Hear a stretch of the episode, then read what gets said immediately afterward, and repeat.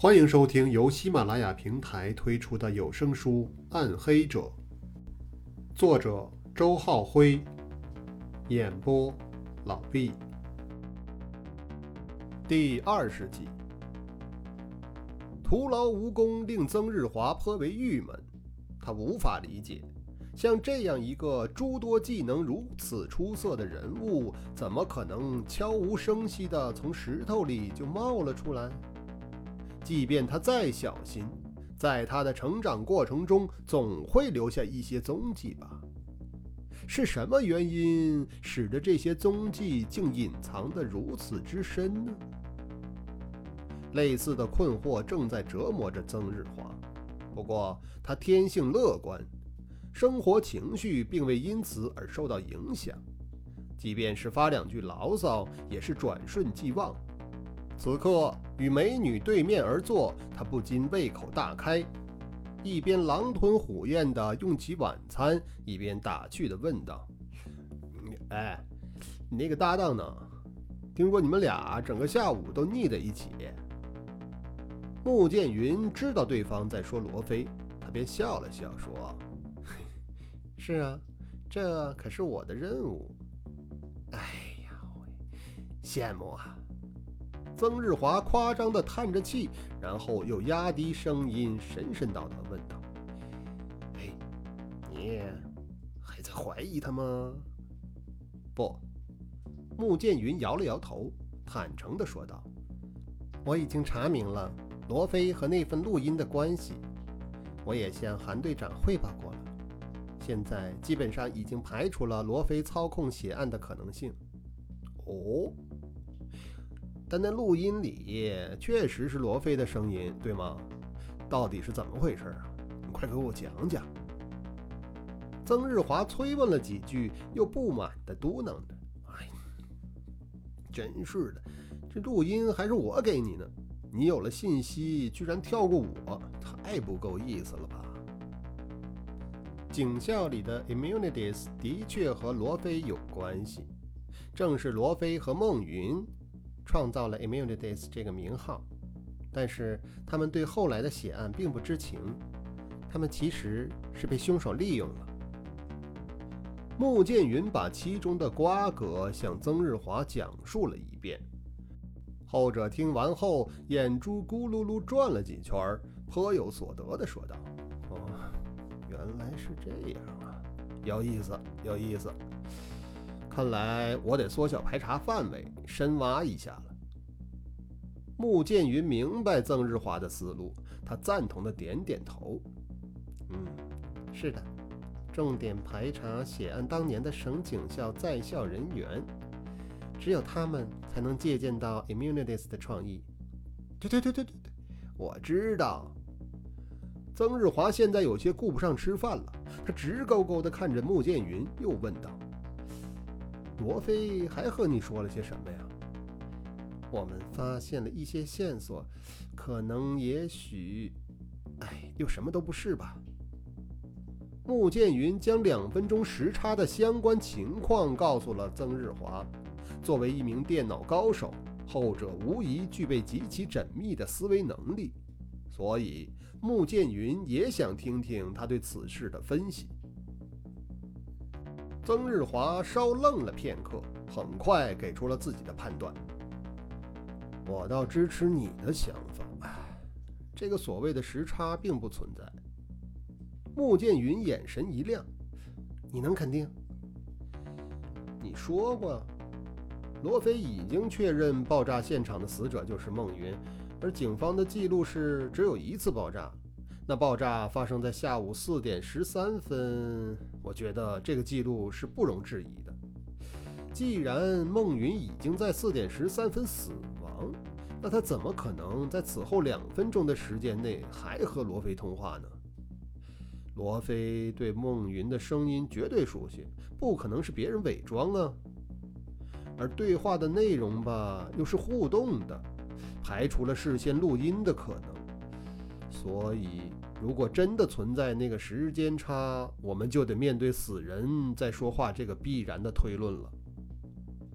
曾日华语速很快，显示出的条理也十分清晰。死人在说话。这当然是绝不可能出现的情况。穆剑云也曾给罗非分析过这个道理，可罗非却有另外一套说辞。绝不可能出现的情况，那正是整个思路的关键。我们必须对此做出合理的解释。当这个解释出现的时候，我们离案件的真相也就不远了。面对罗非的固执，穆剑云简直有些哭笑不得。合理的解释，他觉得最合理的解释便是罗非对时间的把握是错误的。两分钟啊，实在是微不足道，任何人都有可能出现这样的错误。可是罗非为何要对自己如此自信呢？穆剑云想起了导师曾给过自己的一句教导，这句话在他此后的经历中已屡试不爽。当一个人做出令你无法理解的选择之时，你不应仅仅气恼于他的固执，你更应思考的是他的心底是否藏有你未曾探知到的秘密。如果顺着这个思路去想，那么罗非他是否还隐藏着什么呢？甚至于这所谓的时间差，也是他故意要坚持的烟雾弹呢？他的目的又是什么呢？穆剑云试图把自己带入罗非的角色去思考这些问题，这就是他在曾日华到来时正在做的事情。曾日华也和穆剑云想到了一起。这么简单的道理，罗非应该比我们更加清楚吧？如果他仍然坚持这个时间差，你要考虑一下了，他是否有些事在骗着你？小伙子突然冒出这么一句来，而他的语气竟像是已有了几分把握一般。穆剑云被点中心里的所想。眉头一挑，你指哪些事？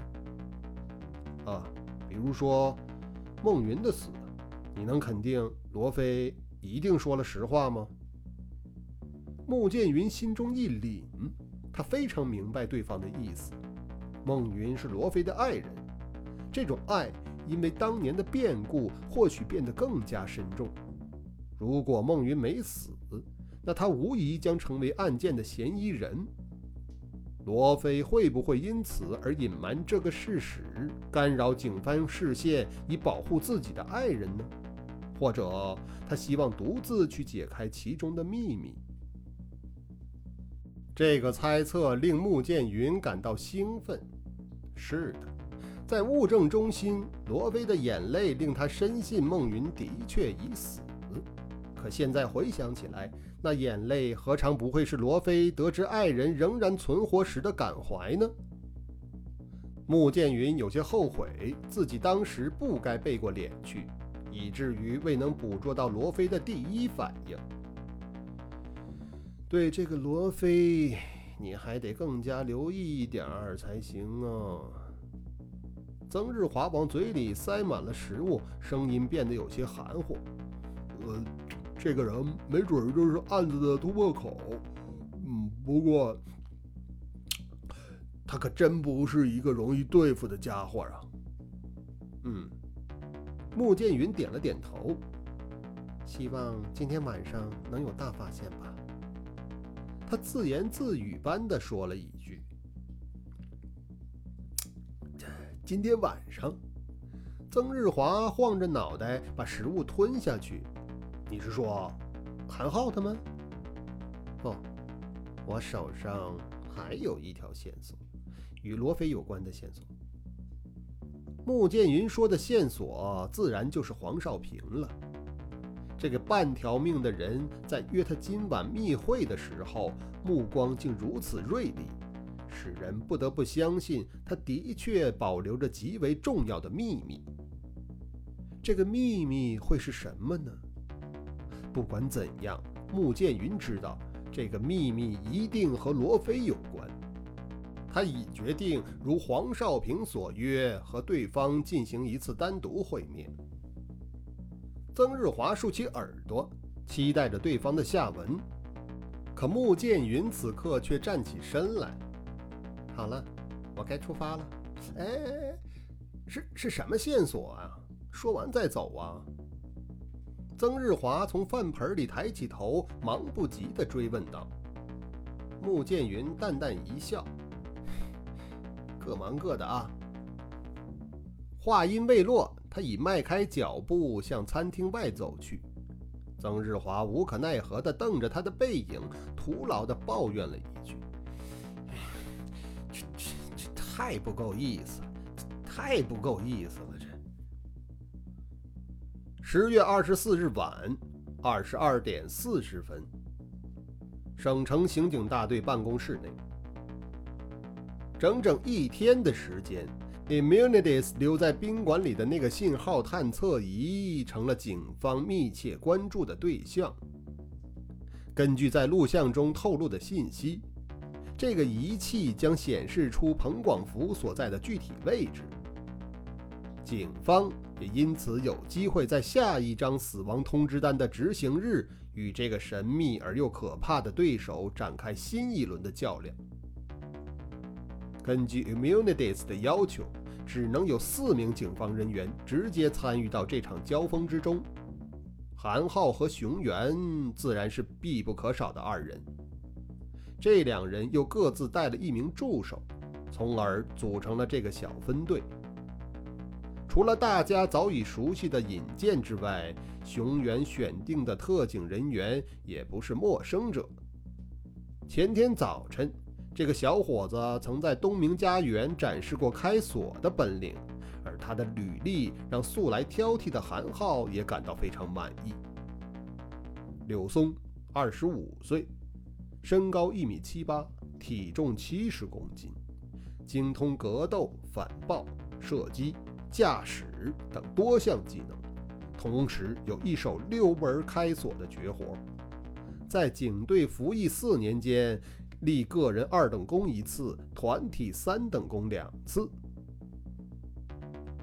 吸取了韩少红之死的教训，这次四人小组互相之间做了充分的了解，绝不可能再因为配合上的失误而让对手钻了空子。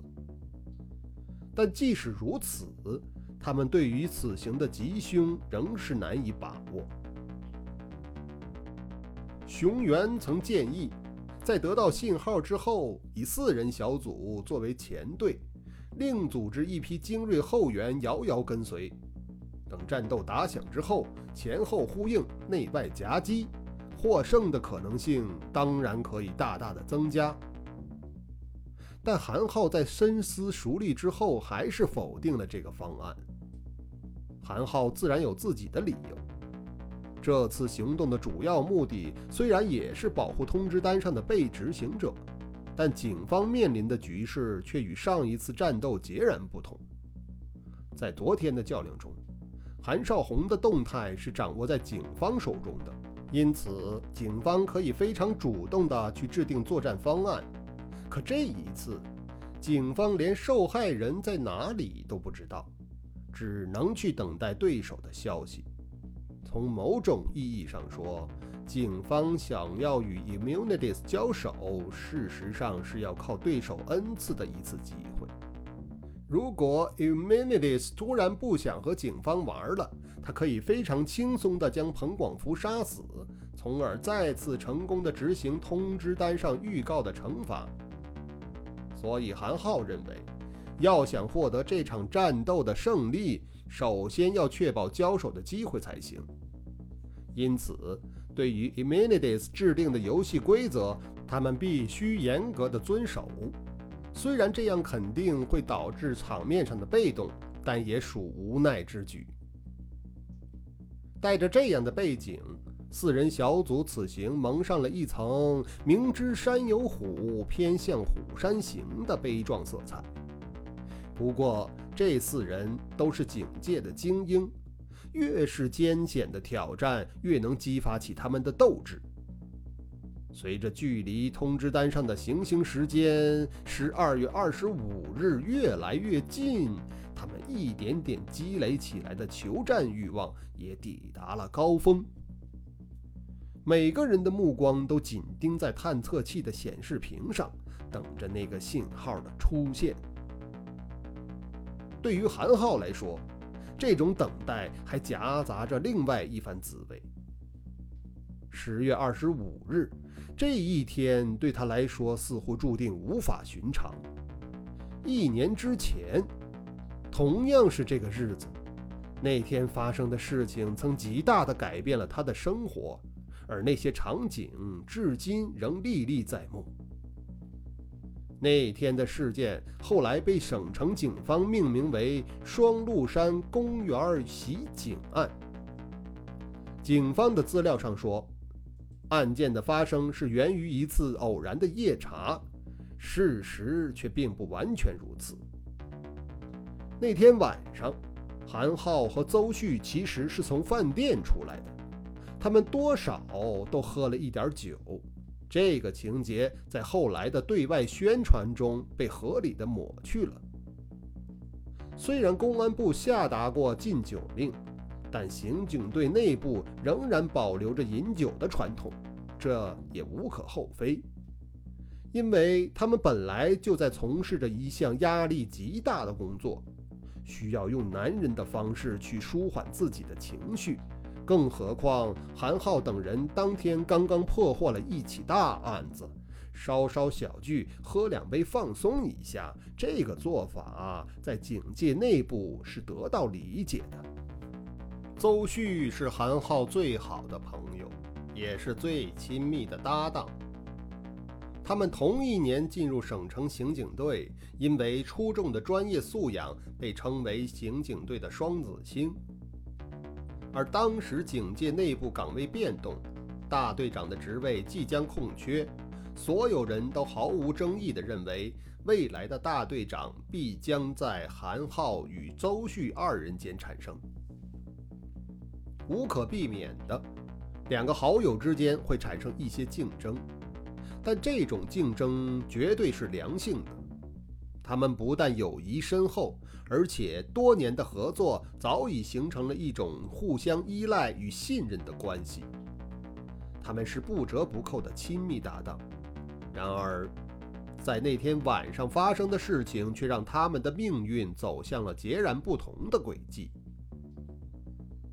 从饭店出来后，韩浩和邹旭在街头随意漫步着，一边醒酒。一边回味着案件破获过程中的精彩之处，然后在一家烟酒专营店的门口，他们忽然与两个劫匪彭广福和周明不期而遇了。后二人刚刚溜门盗窃了一批名贵烟酒，正准备趁着夜色溜之大吉。邹旭和韩浩完全没有把这两个毛贼放在眼里。对于两名顶尖的刑警来说，这简直就是一道送到嘴边来的餐后甜点。彭广福和周明发现遭遇了警察，自然拔腿就跑。邹旭和韩浩则在后面紧紧追赶。几分钟后，追逃的双方全都跑进了夜幕中的双鹿山公园。精疲力竭的劫匪躲进了公园里的假山区。作为全省著名的景点之一，双鹿山的假山群不仅规模宏大，而且连绵辗转，曲径通幽，地势亦十分复杂。这给邹旭和韩浩的追捕带来了一定的难度。但两名刑警毕竟训练有素，很快他们便摸清了假山区内的地貌，并且分兵两路，从外围向中间包抄过去。相比而言，劫匪们则显得笨拙得多。他们挤在一处，慢慢被赶到了一个死角，而两边的出口分别被邹旭和韩浩占据。看起来，劫匪们已难逃瓮中之鳖的命运了。韩浩当时也十分乐观，他已经率先看到了躲藏在角落里的两个持刀劫匪，于是他掏出手枪，喝令二人出来自首。彭广福和周明先后放下了手中的利刃，然而他们的下一个动作却完全出乎韩浩的意料，他们竟掏出了手枪。劫匪居然随身携带着枪支，这让韩浩大吃一惊。而此刻想要改变战略，却已经晚了。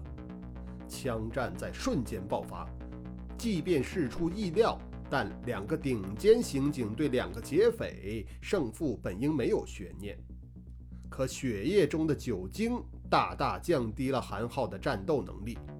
周明的枪率先响了，韩浩被击中了左腿，而循着枪声匆匆赶来的邹旭也完全不在作战的状态之中。那是韩浩今生都不愿再回忆的一场枪战。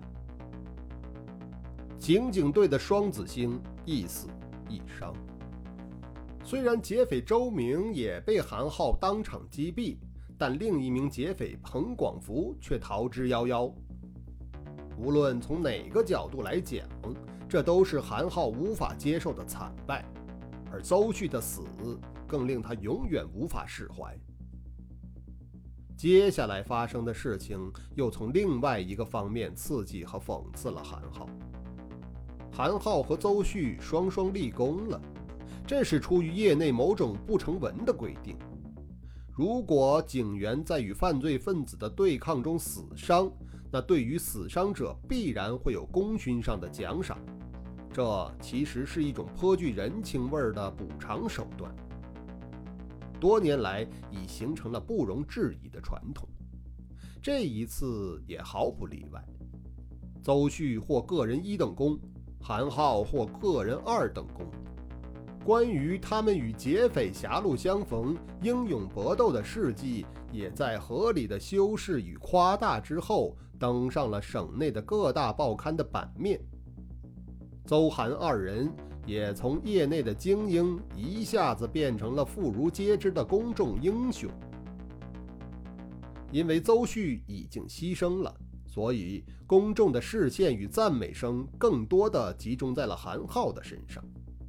他成了这起事件中实际意义上的既得利益者，这种局面也化解了警界上层面对的一个棘手难题：关于下任刑警队长的人选。他们现在不需要在两个难分伯仲的竞争者之间进行选择了。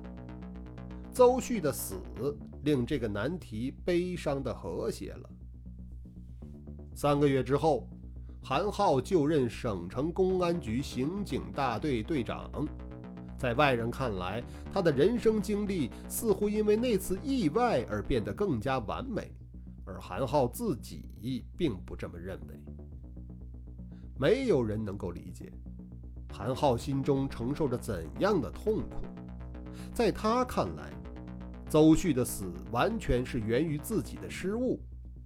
他的颈弦上沾着好朋友的鲜血，这血迹每存在一天，便越是深深地渗入他肩头的肌肤，无望擦去，也令他无法解脱。